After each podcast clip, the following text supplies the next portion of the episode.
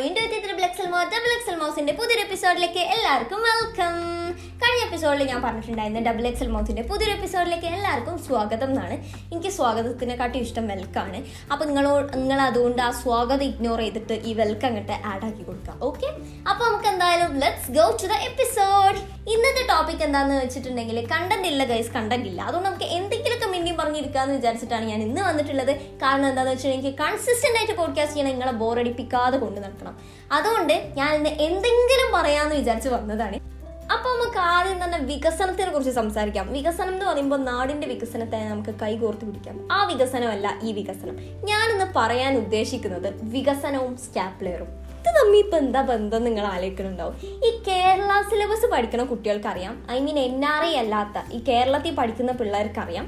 എന്താന്ന് വെച്ചിട്ടുണ്ടെങ്കിൽ എക്സാം എഴുതി കഴിഞ്ഞതിന് ശേഷം പേന വെച്ചൊരു ഓട്ട ഉണ്ടാക്കിയിട്ട് അതിന്റെ ഉള്ളിൽ കൂടെ ഒരു കയറിട്ട് സോറി ഒരു നൂലിട്ട് കെട്ടുന്ന ഒരു സമ്പ്രദായം ഉണ്ട് ഈ പേപ്പറൊക്കെ ചിന്നി ചിതറി പോവാതിരിക്കാൻ വേണ്ടിയിട്ട് നമ്മൾ ഈ ഹോളിട്ടിട്ട് അതിന്റെ ഉള്ളിൽ നൂലിട്ട് കെട്ടുന്ന ഒരു പരിപാടി ഉണ്ട് അങ്ങനെ ചെയ്യാനായിരുന്നെങ്കിൽ പിന്നെ എന്തിനാണ് ഈ സ്റ്റാപ്ലെയർ എന്ന് പറഞ്ഞ സാധനം കണ്ടുപിടിച്ചിരിക്കുന്നത് അതാണ് എനിക്ക് മനസ്സിലാവാത്തത്. ഈ ആയിരത്തി തൊള്ളായിരത്തി തൊണ്ണൂറ്റൊമ്പതിലാണ് ഇങ്ങനെ കെട്ടണമെന്നുണ്ടെങ്കിൽ ഓക്കെ കുഴപ്പം ഈ രണ്ടായിരത്തി ഇരുപത്തി ഒന്നിലും ഇത് ചെയ്യുകയാണെന്നുണ്ടെങ്കിൽ സ്റ്റാപ്ലെയർ ആരായി? ശശി. പിന്നെ എന്തിനാണ് സ്റ്റാപ്ലെയർ കണ്ടുപിടിച്ചിരിക്കുന്നത് ഏ ഓരോരോ കീഴ്വഴക്കങ്ങളാണ്. പണ്ട് മുതലേ ഇങ്ങനെയൊക്കെയാണ് ചെയ്തിട്ടുള്ളത്. അതുകൊണ്ട് ഇനി നമ്മൾ ഇങ്ങനെ കണ്ട് ചെയ്യുക പിന്നെ എന്തിനാണ് ഈ എന്നാ പിന്നെ എന്നാ പിന്നെ എന്തിനാണ് ഈ ബസ്സും കാറും ഒക്കെ എന്തിനാ? പണ്ടത്തെ പോലെ കാട് താണ്ടി കടൽ താണ്ടി മലയെല്ലാം താണ്ടി നമുക്ക് സ്കൂളിൽ പോവാം.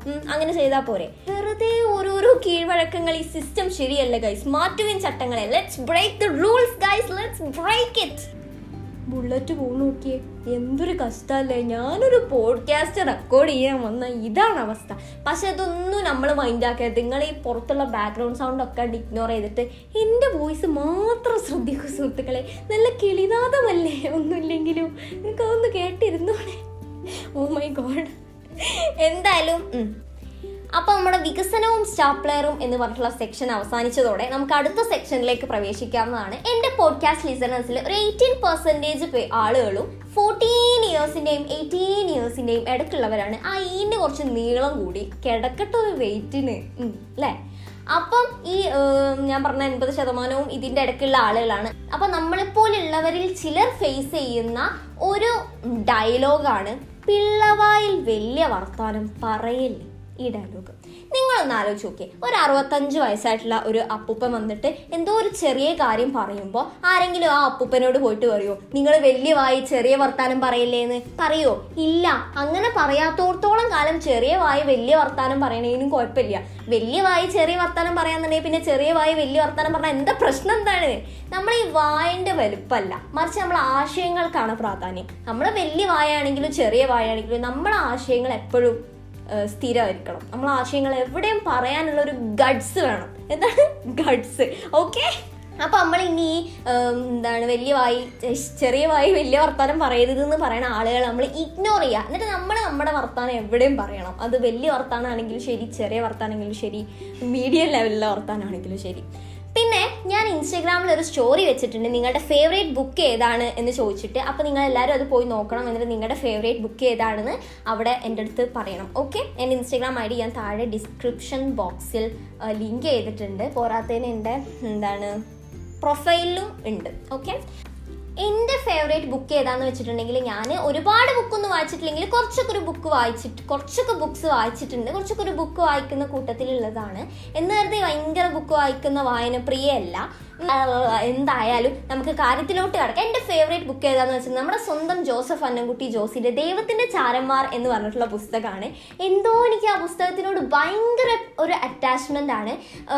One of the best books I ever read അങ്ങനെ എനിക്ക് പറയാൻ പറ്റും. കാരണം എനിക്ക് എന്തോ ആ ബുക്കിനോട് സാധാരണ ഞാൻ എങ്ങനെയെന്ന് വെച്ചിട്ടുണ്ടെങ്കിൽ സത്യം പറഞ്ഞാൽ ഈ ഓരോ ബുക്ക് വായിക്കുമ്പോൾ ഞാൻ ഇങ്ങനെ ഫ്രണ്ടിലോട്ട് പേജ് ഇങ്ങനെ മറിച്ച് നോക്കും. ഇനി എത്ര പേജ് അടുത്ത് കഴിയാൻ കാരണം ഒരു ബുക്ക് കഴിയുമ്പോൾ ഞാൻ വായിച്ചു തീർത്ത ബുക്കുകളെ എണ്ണം കൂടുകയാണ് ഞാൻ നാല് ബുക്ക് വായിച്ചു തീർത്ത് അല്ലെങ്കിൽ ഞാൻ ഏഴ് ബുക്ക് വായിച്ചു തീർത്ത് പത്ത് ബുക്ക് വായിച്ചു തീർത്ത് എന്ന് പറയുമ്പോൾ എനിക്കൊരു അഭിമാനമാണ്.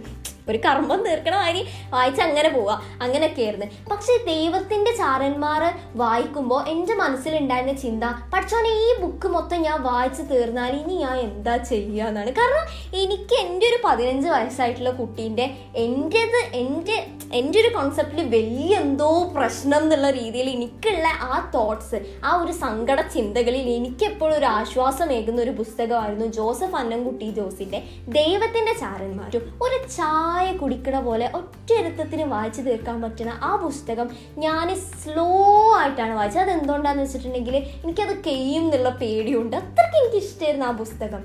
എനിക്ക് തോന്നുന്നത് ജോസഫ് അന്നംകുട്ടി ജോസ് ഒരു നോവൽ എഴുതിയാൽ പോലും അതിന് ഇത്ര രസം ഉണ്ടാവില്ല ഇത് അദ്ദേഹത്തിന്റെ തോട്ട്സ് ആണ്. ആൻഡ് ഒരു സാധാരണക്കാരനായിട്ടുള്ള മനുഷ്യന് അത് ഭയങ്കരമായിട്ട് ആക്സെപ്റ്റ് ചെയ്യാൻ പറ്റുന്ന തോട്ട്സ് ആണ്. And his words are my God amazing എനിക്കൊന്നും പറയാനില്ല. പിന്നെ അതേപോലെ ഈ ട്രാൻസ്ലേറ്റഡ് ബുക്സിൽ ഞാനിപ്പോൾ വായിച്ചുകൊണ്ടിരിക്കുന്ന മാക്സിം ഗോർക്കിയുടെ പരിശീലനം എന്ന് പറഞ്ഞിട്ടുള്ള ഒരു ബുക്കുണ്ട്. അടിപൊളി ബുക്കാണ് കിഡിലനാണെന്നൊക്കെയാണ് വലിയ വായനക്കാരൊക്കെ പറയുന്നത്.